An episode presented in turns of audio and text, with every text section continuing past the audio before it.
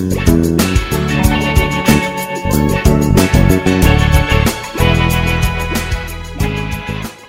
evening and welcome to this week's episode of Pop Culture Double Date. Um, this week I'm joined by Gerald, Anaja, and Maggie. Um, say hello, everyone. Hello. Um, yeah, and this week we're talking about Ad Astra, um, the sort of the sci-fi film with Brad Pitt. Um, yeah, it's a sort of interesting sort of film, I guess.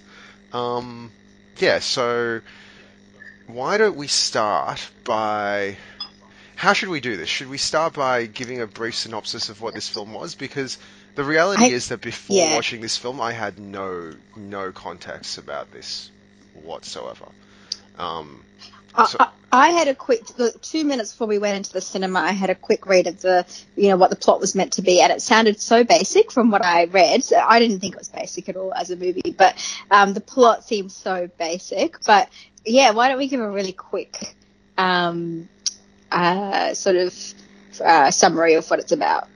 Yeah, so look, basically it's about it's set in the near future and it's essentially kind of about space travel. There's this astronaut who Brad Pitt plays, um, and his dad was sent to Neptune years and years ago to try to find alien life, and basically he wasn't heard of again. And the basic premise of the story is that there are these sort of pulses, these electrical pulses coming in from deep space that are sort of dis- sort of shorting out all the electrical circuitry on Earth, like these pulses hit Earth, and it's kind of like these catastro- this sort of catastrophic event. And they figure out that these pulses are s- coming somewhere from Neptune, right? Um, and so Brad and this is a full spoiler podcast. Should we should be Sorry. warned? This yeah, yeah, full that's right. This is full full spoiler spoilers. podcast? Sorry, sorry, guys. This is a full spoiler podcast. Let's just get that. Sorry, I should have said that to start with. Anyway, so these these pulses are coming from Neptune, and the plot of this film is basically Brad Pitt going, um, basically trying to make contact with his father, who is the last known sort of person, or was on the last known expedition out to Neptune and sort of eventually going out to Neptune to meet him. So it's kind of, I mean, the way I've described it, it feels like very sort of hard sci-fi, but it's done in a way which is, look, uh, it's believable in the sense that the technology is not like sort of hoverboards and floating cars and that sort of thing, right? Like it still looks kind of within the realms of possibility, within the realms of our sort of reality. That's kind of the way this sci-fi works. So there's like a sort of pseudo-realistic element um, to this. Um, yeah, and so it's basically about his trip to Neptune. Um, the way I kind of see it is that there's a little bit of um, apocalypse now to this film. Like, I mean, this story of a guy sort of traveling down the river or like traveling into deep space to find like the um, Colonel Kurtz style character at the end of it. But I think There is there is so much apocalypse. this movie is apocalypse now in space. The story of a man sent on a mission that he doesn't quite understand to confront someone in some distant place who's gone totally mad, and along the way he gets the entire crew of his ship killed. So it is uh, almost beat for beat apocalypse now, um, with a twist. Okay, so let, let's just get into it, right? Like, why don't we go around the table, give our impressions, um, and a view of whether, basically, whether we would recommend this film or not. Um, so, Jerry, do you want to kick off? Given I know you're a big fan of Apocalypse Now, so I'm sure this film had some resonance with you. even down to the slightly detached, weary voiceover. This movie had so many, I think, deliberate and intended callbacks to Apocalypse Now. But obviously, it, it's a much more disciplined film than Apocalypse Now was. Apocalypse Now was this sort of big, shaggy mess that Francis Ford Coppola didn't quite know how to shape, and that is reflected in the fact that they're now so many versions of Apocalypse Now available. I think a new director's cut is forthcoming in the form of the 4K Blu-ray release in a couple of weeks' time. So, um, Ad Astra is a much tighter film than Apocalypse Now, and it's a film that's probably much more interested, I think, in basic human connections than Apocalypse Now. Apocalypse Now was essentially the focus of inquiry was Kurtz and the fact that he had gone out into the, the jungles in Vietnam and Cambodia and gone mad, started thinking that he was God, and um, performed all manner of acts of savagery on the locals and others around him. Whereas the focus in this movie is very much um, the Brad Pitt character, Roy McBride, not the Kurtz character, his father. And it is the story of how McBride, emotionally crippled by the fact that his father went missing 30 years ago, eventually comes to, well, literally and figuratively give let his father go and start to reconnect again. So, in, some respects, it's a it's probably a thematically less ambitious film. It's a film that uses um, the imagery and the grandeur of space to remind us that ultimately the things that count are not the distances that we as a species have yet to travel, but rather the very small distances between us as as, as individuals. Um, and in that respect, I think Ad Astra was the movie that Interstellar wanted to be. Um, I think this was a much better film than Interstellar, and um, Brad Pitt has had quite an astounding year. He was the best thing, if not the only good thing, in Once Upon a Time in Hollywood, and I think he's in almost every frame of this film, and he really does hold to get together. He's a very, very compelling presence in this film, um, and he's aided, I think, by some interesting uh, visual touches for at least the first two thirds of its run. You see um, humanity set up bases on the moon and in Mars, and instead of them being sort of these clean, sleek, futuristic places, you know, like the like the space station in 2001: A Space Odyssey, they're really sort of dingy and dank and grubby and grungy, um, but not quite, not sort of, not post-apocalyptic, just a bit sort of, a bit filthy. So, um, I, I thought this was a film that is worthy of being recommended to all and sundry. I think it was um, I think it was um, a very good set. Mm, interesting. Okay, Mags, do you want to shoot next? Yeah, sure. Um, I think I had a, a, quite the opposite reaction to Gerald. Um, I was a bit bored by the movie, and I found it long and underwhelming. Um, I was thoroughly unconvinced by the character of Brad Pitt, Royal McBride, and his relationship with his father. I didn't relate at all to Roy McBride's character or his story.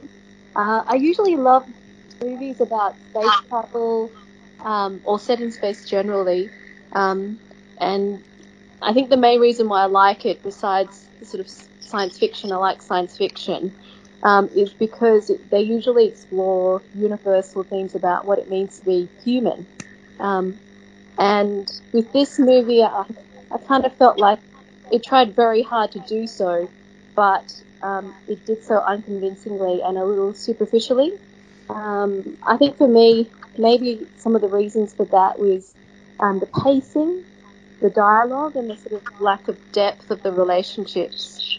What I liked, um, like Gerald said, um, the portrayal of space travel and what happened um, to the moon, the way that it was commoditized. I thought that was quite interesting, and it kind of looked like, you know, Darren and I just come back from Singapore, the equivalent of the Jewel, which they've just built, you know, next to Changi Airport. They've kind of done the same thing on the moon. Um, so, I, and the last thing I suppose is is meant to end on an optimistic note, which we can talk about later. Um, when I left the movie, it, it I I didn't feel optimistic at all. Actually, um, I kind of felt flat and depressed, um, and not because I mean a lot of the movie was, um, you know, this battle by Brad Pitt was almost like a battle uphill, um, and a fight that was meant to represent, I suppose, this kind of, you know, humanity's fight to progress and to find meaning within itself um, and that you know you're meant to see this kind of dawn on the horizon. But I didn't get that at all from it, um, so I wouldn't recommend it. Hmm, interesting. Um, Andrew, do you, do you want to shoot next? Sure. Um. Oh God, where to start? I really loved this movie. I, I liked a lot. I found myself really engaged and drawn into it. Um, there's a few times where I kind of got quite teary, um, which is, you know, happens to me when I get very consumed in, in a movie. Um, Interestingly, this is, um, another movie where there's, I just looked it up on Rotten Tomatoes and there's a there appears to be a big discrepancy between critics and audience. I think it said 83% critics, 42% audience. Um, so, but I really enjoyed it. I thought that the thematic content of this movie was really like t- like really touching, even though it was very much on the nose and really quite blunt about what it was saying. I really enjoyed watching it um sort of unravel out. So even though it is a sci-fi movie, it's not really a sci-fi movie. It's really all about the thematic content. It just happens to be set in space, and I think space because it's vast, it's so lonely, it's so empty is actually a nice background to explore these themes. Um, and I think essentially the movie is about Brad Pitt's character who starts off really traumatized by, um, I guess, not having a very close relationship with his father, who he admired extraordinarily and loved very much, and then losing his father to this space mission. And I, he says it himself, like the voiceover in this, um, Brad Pitt's voiceover throughout this movie kind of tells us exactly what's going on. You don't really have to sort of interpret much or um, it doesn't leave much to the imagination. But, you know, one of the things he says is that he felt a mixture of anger and hurt um, about the loss of his his father. And yeah, he, he feels angry that his father kind of was taken from him, um, hurt that he was abandoned in some way because his father wasn't all that engaged, I think, in him and his mother in the first place. He was a career person. He was focused on exploring the universe, and that's all that really mattered to him. And the sense of longing for, you know, longing to find resolution to some of these emotional issues that he's sort of grown up his whole life with. Um, either to find out that his dad had reasons for the way he left them and wasn't really, you know, didn't come back, or that you know that his dad really did love him, or just some kind of answer to that sense of abandonment that he's felt all his life, and has led to him not being able to emotionally engage with anybody in his life, including his wife, not being able to have a child. He says because you know this is a dangerous job, but really because he doesn't want to feel that depth of love for anybody, because um, he's been so hurt by w- what he's lost with his dad. So it, this is about his journey, and what I loved about it is just how like what a truth it tells about if you try to find answers to those kinds of deep hurtful past issues, you usually just go further down the road of darkness into destruction. You actually need to let go and accept that some of those things happened and there are no good answers and there is no happy, you know, resolution there. And you have to kind of see what you do have in life and move forward and you know, find the kind of life you want in the future and in the present, not in the past. Um, and, you know, the film very clearly spells that out. I think he says, I think he says at one point, you know, as I come closer to you, the further I go from the sun, the closer into darkness I go. And yeah, the more he insists, you know, the more he insists on having, you know, finding this resolution with his dad, the more like it, it's just going into destruction. And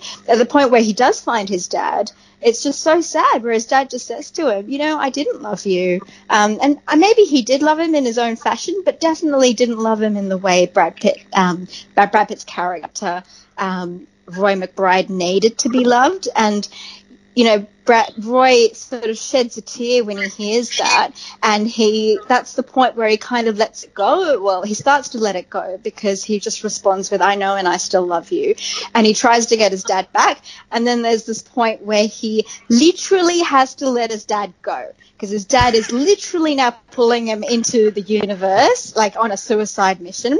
And he's, if, as though that wasn't obvious enough for all of us, his dad is saying, let go, let me go, let me go. And he has to he has to literally let him go. Um, and then you know, and he and another very on the nose thing he says about his dad, which is really what underlies this whole movie, is you know his dad was so obsessed with what he couldn't see, which is he couldn't find alien life on any of the beautiful planets that he um, you know he found. He was so obsessed with what he couldn't see that he just couldn't see. He, didn't appreciate what he did have, um, and that's the same issue that people who are very stuck in their past and their past traumas go through. They are so so focused on what they didn't have and what you know growing up or whatever it is that they can't see what they could have or what is around them there. Um, so it's the same theme, and it's again spelt out for us. But I didn't mind that it was spelt out because I did think that exploring this theme and this message was important, and I think they did it in a really nice way, even if it was very much on the nose. And you know, on that point about the ending, I did find it very uplifting because Brad Pitt plays this very sort of expressionless character the whole time. You know, the voiceover is attached as someone else said, his expressions are detached. He's extremely brave, but he's only able to be brave because he really doesn't care. He doesn't care about whether he lives or dies. There's no one there for him to care about, and that's why he's able to do such brave things. Um, so he goes from that to when he fight, and, and the reason he's like that is because he is stuck in this past trauma. He just can't feel emotions in the way that, you know, a healthier person would be able to feel. And then when he finally lets go of his dad and he lands on Earth, you see this like joy, this pure joy on his face. And you can see that he's going to finally let go of all of that and start to live and start to feel again and care. Um, and that's kind of wonderful. So I really loved it. I would absolutely recommend it. I, I yeah. yeah. Um, I think it was great. Yeah. Awesome. Okay. Um, okay. So it is actually really interesting that you bring up that Rotten Tomatoes thing, Anaja, because um, I think we've had a few movies now where on our podcast we've had that Rotten Tomatoes dichotomy kind of play out. Um, I actually really mm. enjoy it because it's it's really good to get an understanding of like why that dichotomy kind of exists, right? I I think nowadays, like often people are just like, oh, you're wrong or whatever it is, right? But it's really nice that we get to have these discussions and actually discuss why like those differences of opinion exist, right? Like, um, so like, I mean, I guess I'll just out of the like out of the gates, I I probably wouldn't strongly recommend this film. Uh, like, I, I probably wouldn't really recommend this film. I, for me, this was kind of like a middling sort of film, right? And mm. I've been trying to understand why it is that I, I, feel that way. And because, look, to be honest, I, I, I, understand what you were saying, right? I absolutely got the sort of messages that the film was trying to build. Mm. Um, and, uh, like, I I re- there's a lot to admire about this film, right? I think the film actually has quite good production values, like its um, like its vision of space and like the near future is actually really interesting. Um, I think the film at its heart is trying to convey this message, which look. I, I also had a bit of an issue with the way it was delivered. I, I definitely, like, for me, the narration really didn't work. I felt the way it was written, that dialogue, it, it, it was really on the nose for me, right? Um, so, but, like, I, I take, I, I understand kind of the message it was trying to convey. So I've been trying to sort of grapple with why it was that it didn't really resonate with, with me in particular, right? Um, and I, I, think I've come down to two elements of this film, which kind of made it hard for me to sort of really like it, right? I think the first one is like, so I, I think it's really important in this film for um, basically, like, I guess for me, like, for me to really sort of appreciate this film, Brad Pitt's character arc is actually quite an important element, right? And uh, it's the whole film. Yeah, and I, I guess I, I kind of fall closer with Mags, where I kind of I didn't feel like the character arc was like it didn't feel as organic, right? It almost felt for me, it almost felt like the film is telling you that this is kind of like this is his emotional state in each of these things, but then it's kind of like the actions and the events and that sort of thing. Like, it, it, it I guess like there are we- we've seen a lot of films where the, the characters kind of display through their actions and that sort of thing. You kind of see that character arc organically build out. And for me, like the way Brad Pitt worked in this film was that he was a robot basically for like 80% of the film. And then there's a moment towards the end when he's like, I'm not a robot.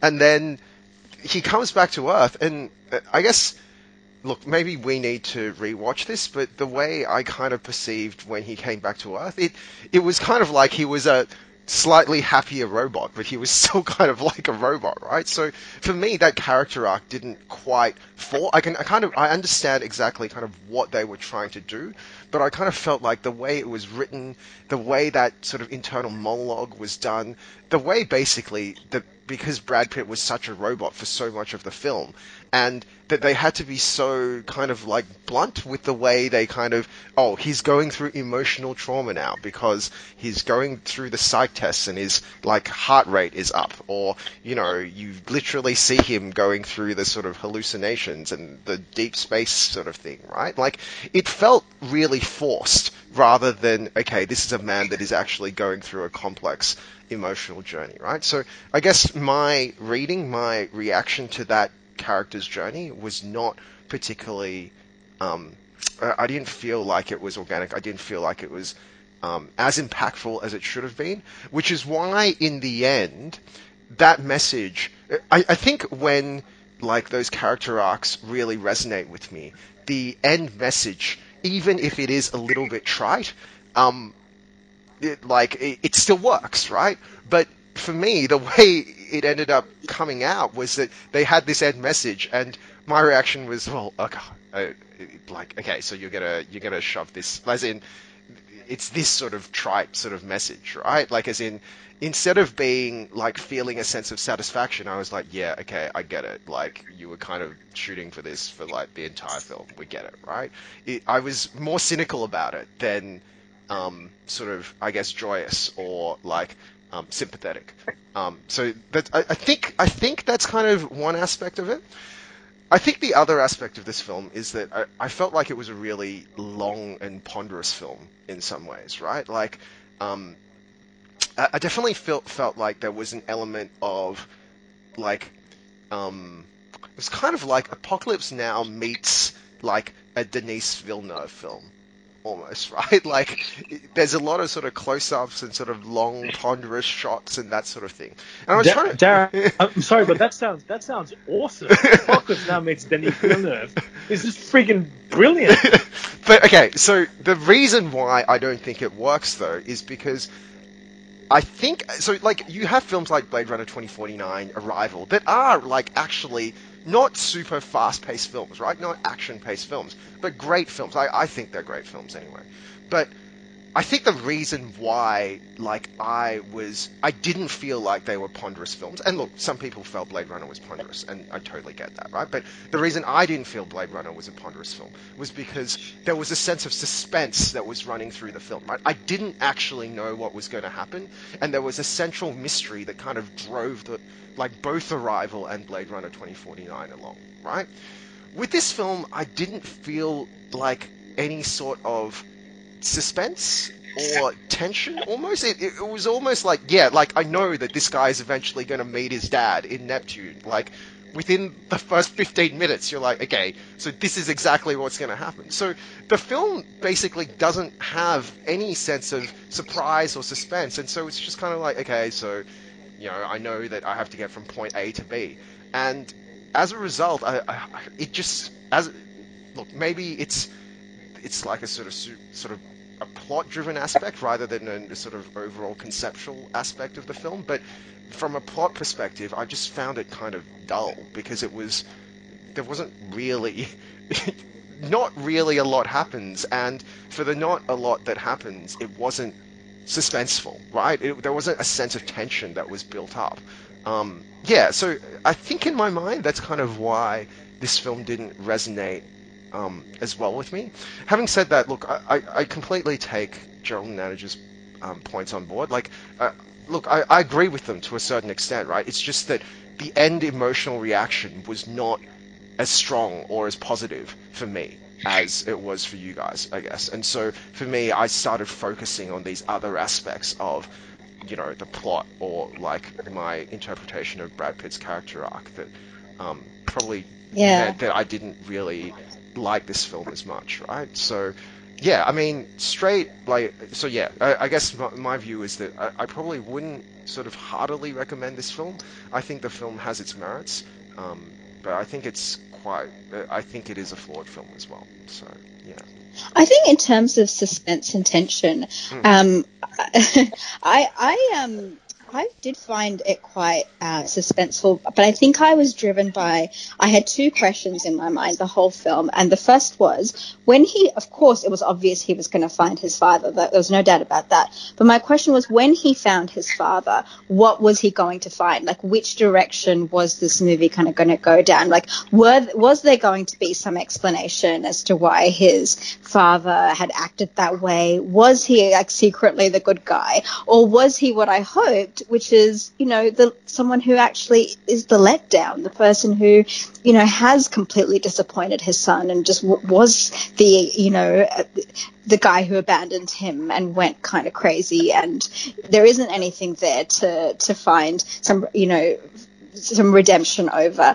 Um, so I did want to know which direction they'd go down. I was glad they went down that latter one. And my other question was, you know, if you keep going down this path of needing to find like an answer to why your parent abandoned you or wasn't a good parent to you, and you just get stuck in that, you often do head towards destruction. And so I did wonder, is this going to end in mutual destruction where we, you know, they destroy each other somehow? Even when his father sort of leapt off into space, it wasn't obvious to me that Brad Pitt was going to be okay because thematically, this movie could have said by not letting go, you know, it leads. This is what it leads to, like mutual destruction.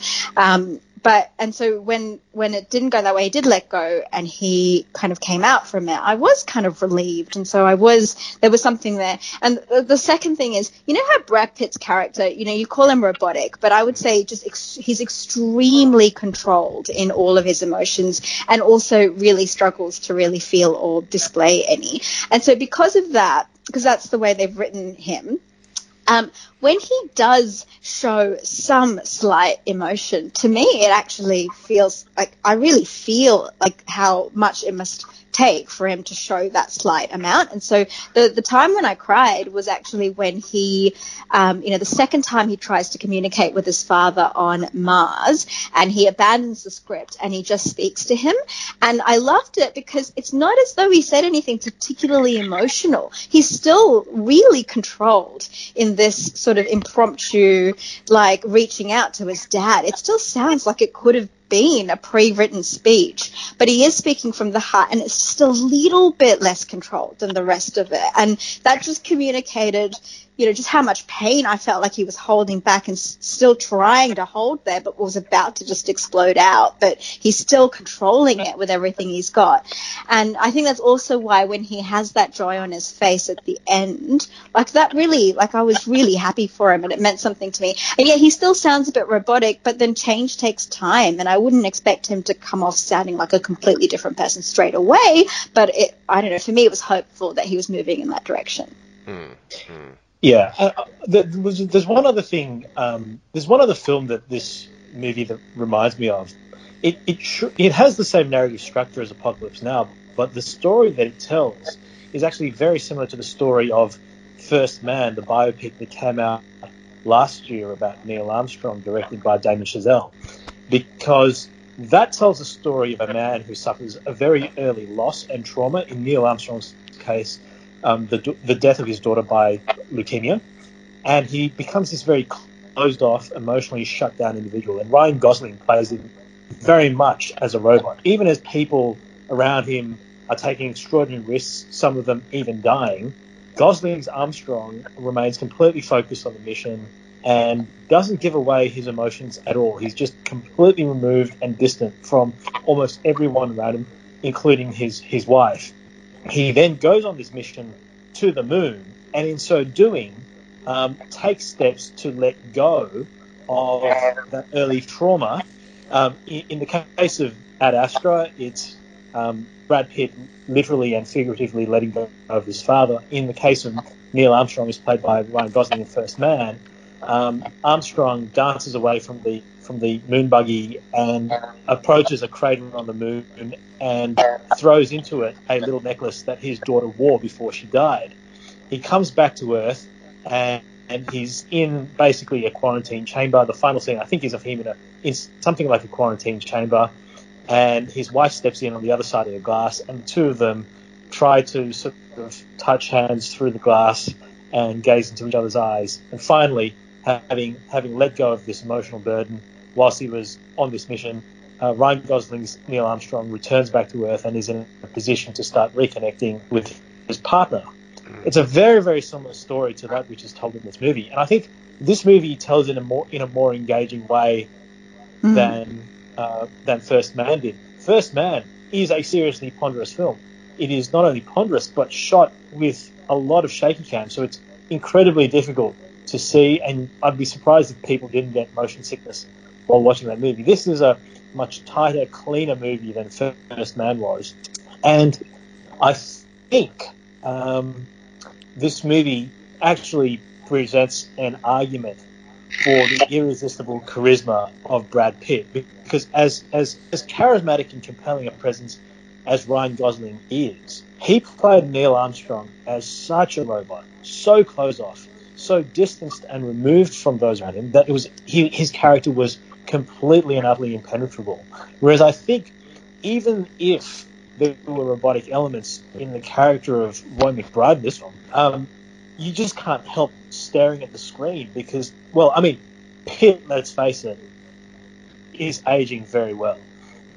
And not only is he aging well, but he's always been an extraordinarily charismatic, compelling presence. Um, it, it, was crazy just watching him in Once Upon a Time in Hollywood, completely out cool and out charisma Leonardo DiCaprio. It, it, it, was just staggering. He made DiCaprio look like a complete hack, and he has that sort of irresistible movie star quality, such that even though I think the character is a bit walled off, he nonetheless sort of he nonetheless struck a chord with me uh, and I could not help but be engaged in the story. So I think if you if you can if you if you dial back comparisons between this movie and Apocalypse Now, even though the movie invites those comparisons, and focus on the parallels and similarities with First Man, I think this movie really starts to come into its own, uh, and and its merits become more obvious. Mm, mm, interesting. It's interesting that both you got. Well, look, it's interesting that Gerald found Brad Pitt quite charismatic in this film. Um, uh, Mags, did you did you like Brad? So I'll speak for myself first, right? Like I found Brad Pitt to be okay in this film, but like I, I personally kind of look. I mean, I think, and I think this comes to the heart of why I didn't connect with this film because I didn't really connect with the Roy McBride character that much, and I like I couldn't get over the fact that he was such a robot and how like I, I couldn't get over how on the nose the, the narration that like I know that they needed the narration because they needed to give him some sort of internal dialogue because you had so many shots mm. where no one says anything. And if it was right? a book, and, and, if it was a book, it'd be okay, right? Yeah, exactly. Book, yeah, exactly. But because he's saying it, and then it's almost like, well, you're literally saying what is happening on the screen right now, mate. Like it's unusual. Really, it's unusual. Yeah, yeah, it's unusual. Yeah. And so I, I, think that really set me off on this sort of weird wrong foot where I'm just like, man, are you for real? What, You're annoyed. Yeah, who is writing this dialogue for this narration, right? So immediately I'm annoyed and like my connection with that Roy McBride character is not as strong, I guess, that as you and you and um, Anja and Gerald had. Mags, what do you think of Roy McBride? Did you were you able to connect with him at all? Or? Uh, no, and I think because I didn't connect with him at all from the beginning, it just made the whole movie quite difficult to watch. Um, and I mean, I I think the use of um, the monologue is obviously it's a device you can use when you're really you know one character alone for a very long period of time. um, and the dialogue is very stylized. Um, so I think that also made it quite challenging. I'm not saying stylized dialogue is, you know, generally speaking, a bad device. Um, I think just in, in this instance, it just didn't work for me.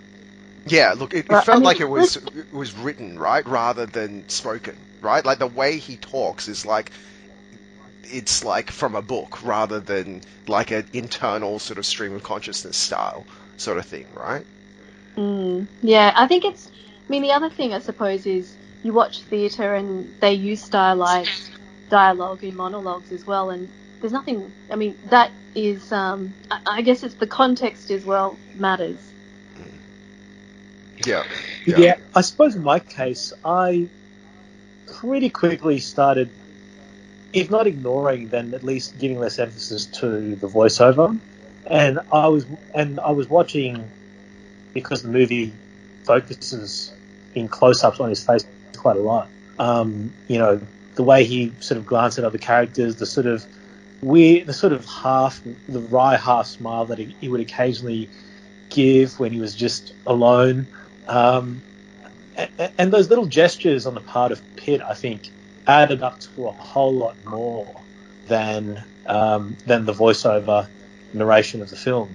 I think the the little the little gestures, the little the little actors' choices that he makes, um, and the little glances at other characters, little glances into the distance, they, I think they they sort of convey more powerfully than anything else the the actual star power of Pitt. He can he can with relative economy of action convey um, quite a great deal of emotion. And so you, you see on the one you see in these in these you know relatively small components of his performance um, the sort of slightly devil may care um, who gives a stuff if I if I if I if I die aspect of of Roy McBride. And you you also see though that there is, I think, you also see a slight woundedness about him. You, you, you can actually see the pain under the under all of that Mhm. because um, because even though he, he might see he might seem emotionally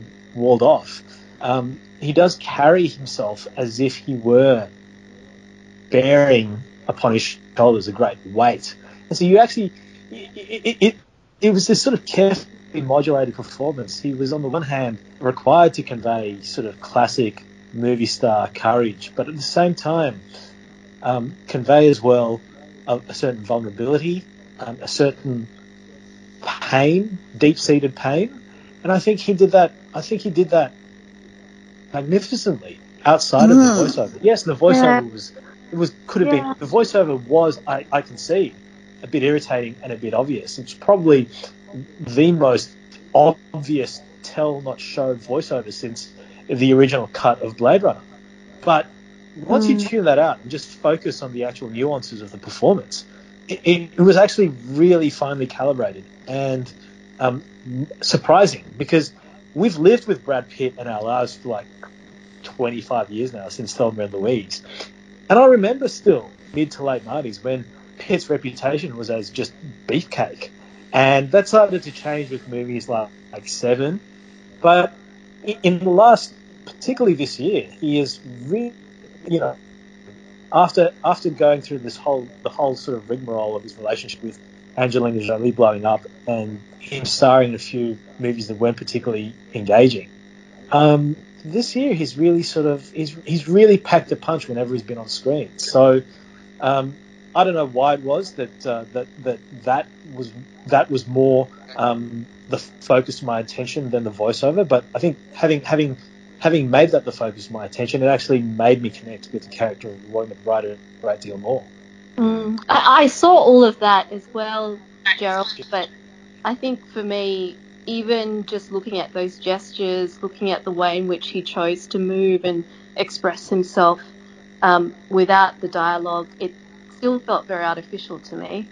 Yeah, Um, I- not, notwithstanding Brad Pitt's charisma, I mean, he is a naturally really charismatic person, and um, even the way he chose to move, um, the way, you know, the progression over time when he was doing all the different um, psych tests, he would take different postures, and over time his expression would change.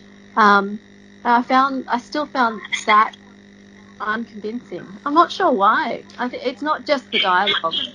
Yeah, I, I- I think for me, like, so, yeah, look, I, I do agree with you, Gerald. Like, um, and look, like, for me, I probably didn't pay attention to the little movements as much as you did. Um, but I, but I guess, like, what you said there about the show not, show not tell aspect, um, I guess, like, an example of this in this film, apart from the narration, is that I feel like a lot of this film hinges on the depth of Brad Pitt's relationship with um like his wife and his father, right? You kind of need to establish why that he actually really is Ooh. really uh, sorry? I'd say uh, the opposite, but I'd say the opposite. But go Yeah. on. Well, because I mean, it's kind of like, like uh, because the crux of this film kind of lies around this idea of, well, yeah, it's actually those, um, those those little those personal relationships that are important, right? It's the closeness, the sort of minute spaces between people, rather than the huge infinite uh, expanses of, space that are important, right? So it's kind of like, well, what motivates him to kind of go back to those sort of um, those intimate intimate relationships, right? And uh, I guess like you're introduced. Liv Tyler barely says a word in this, right? You you kind of see these sort of flashbacks to their relationship, and the way those scenes are played is that they're just like full of angst, and it's like okay, so I, I guess you have an angsty relationship with your wife, but then it doesn't show. Well, why is it that he's so that like he does end up coming back to her, right? Like, why is it that you know? Is there something that he genuinely believes that he like did wrong and did wrong in that relationship or something? And it's kind of like at the end, he's just kind of he goes, "Oh yeah, I did all this stuff wrong," right? But it's kind of like this. It, he says it right. He says it rather than like it instead of it being shown, right? So all we're shown are like these sort of angsty relationships with the people that he's close with, and then everything else is like told to you rather than shown, I guess.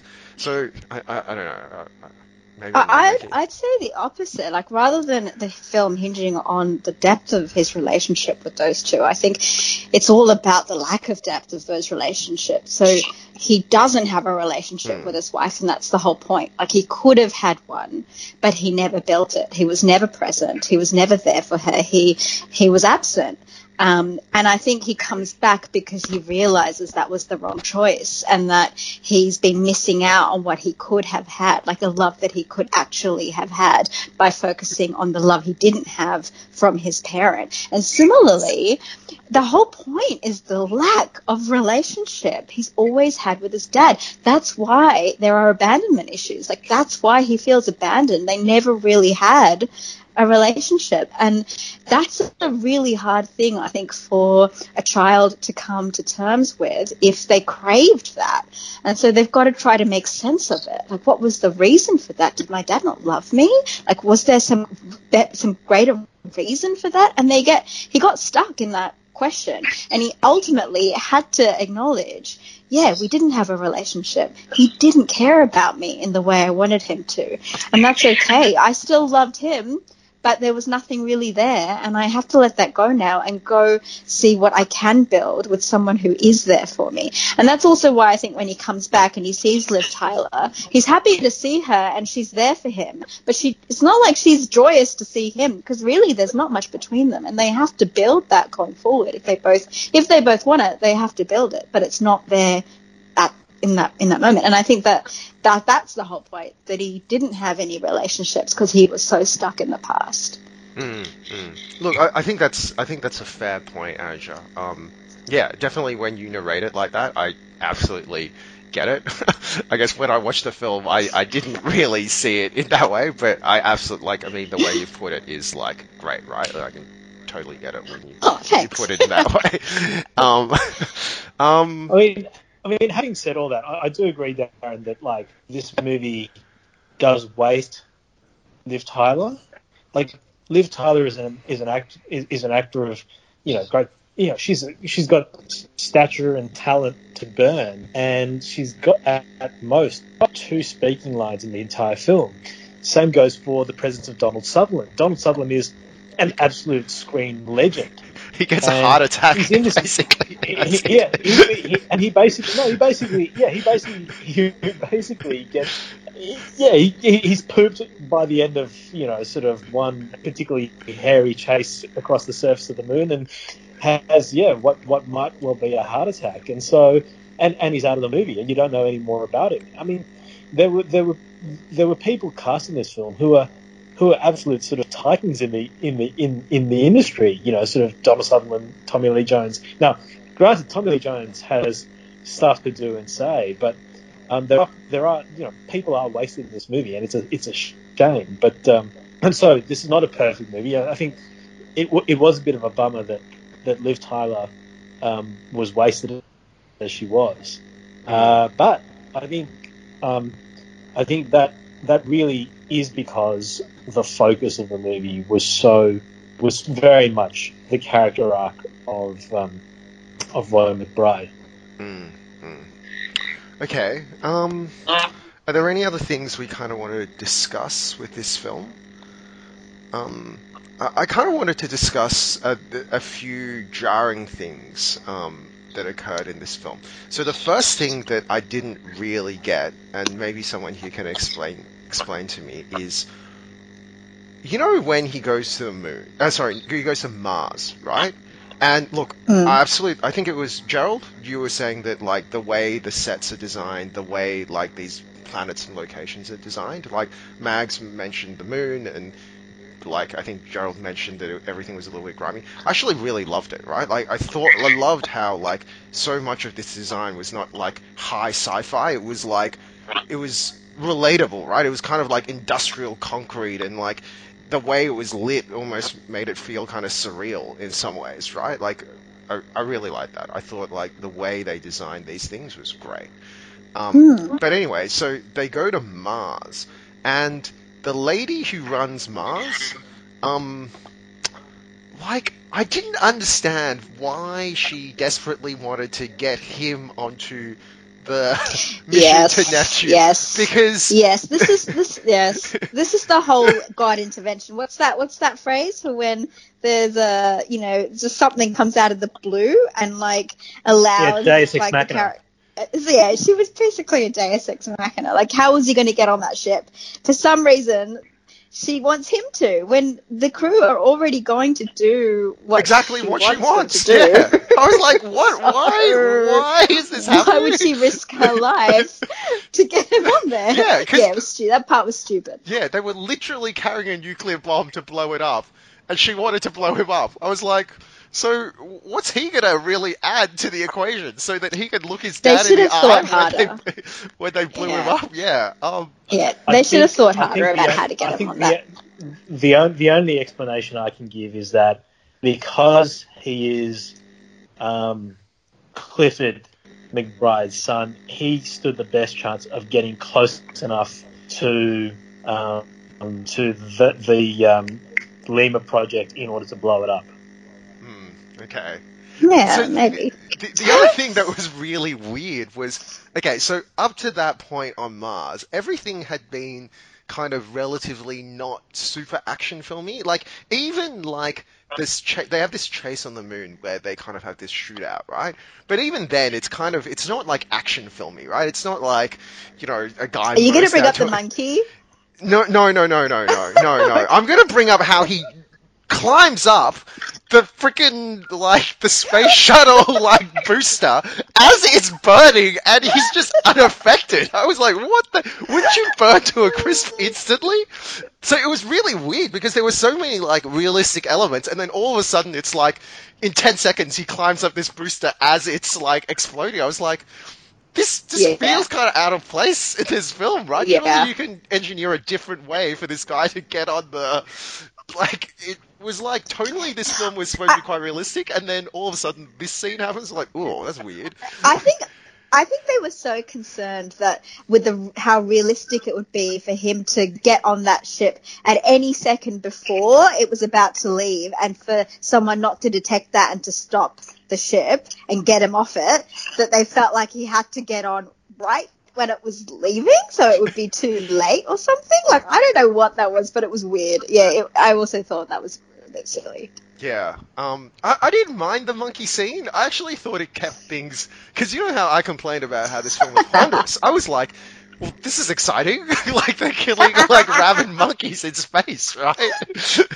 um, yeah, I didn't mind. Like I, I didn't mind the moon scene. I didn't mind the monkey scene. I, I felt like it was interesting. Like, um, world building. Well, not world, but you know, like it gives flavor to this universe that they inhabit, which is kind of close to ours, right? So, um, yeah, I, I, didn't- I didn't mind it. Yeah, to the to people who are listening, there's a there's a like there's a scene where they go to a space station and basically, um, like crazy monkeys have killed everybody on the space station.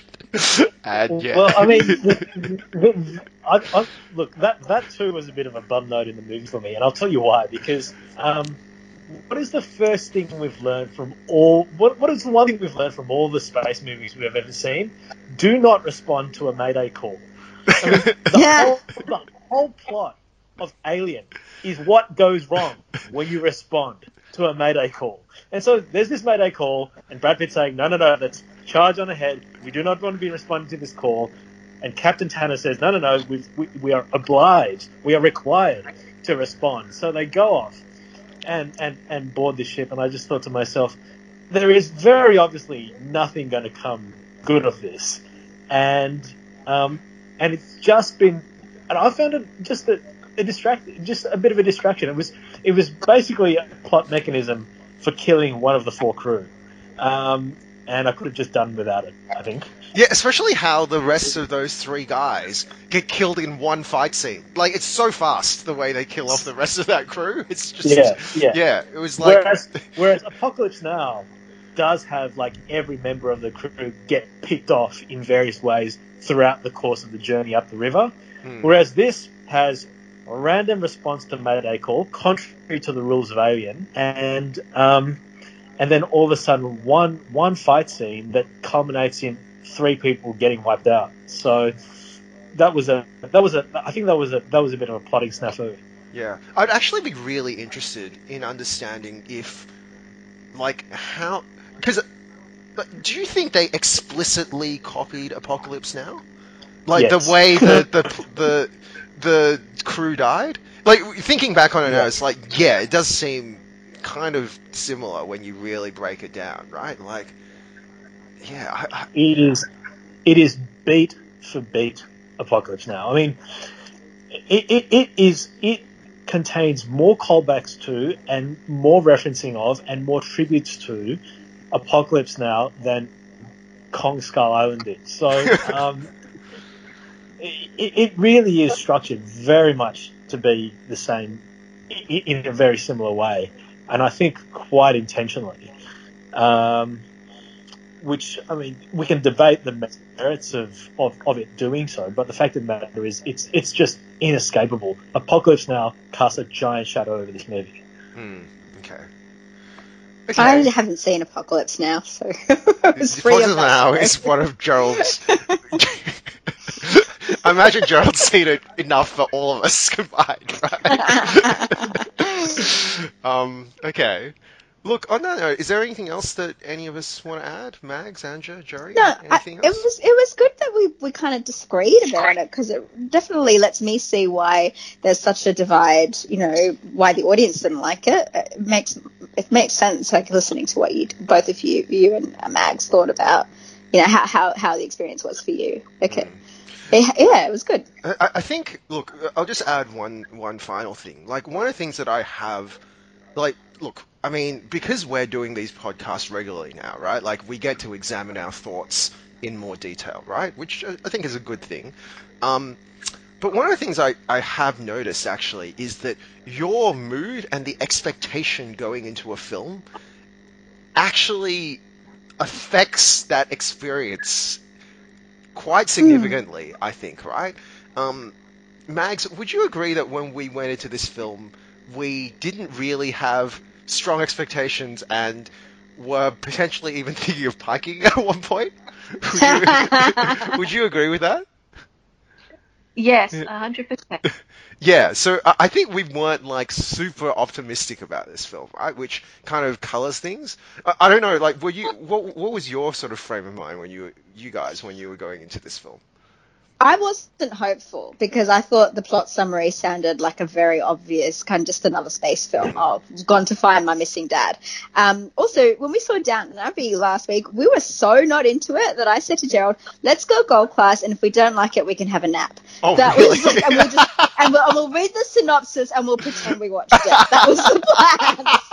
So, so and, and we, yeah, we both really liked and enjoyed Downton Abbey. So I don't know. I don't interesting. know. Yeah, interesting. Okay. Well, look. I mean, I, I, I, I had read about pretty rapturous critical reception um, for the movie, and you know, people had said that this is this is you know the you know the second act of a of a, of a Brad Pitt revival um, uh, this year. Now, maybe maybe my reaction to the movie is was coloured by, by that because according to Anna, I'm really impressionable, but.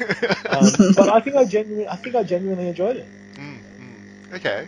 Well, look, it's interesting, right? Like, uh, I think regardless, it was a good discussion tonight. So, yeah, thanks everyone for um, an interesting, Awesome. engaging discussion. Um, and we'll be back.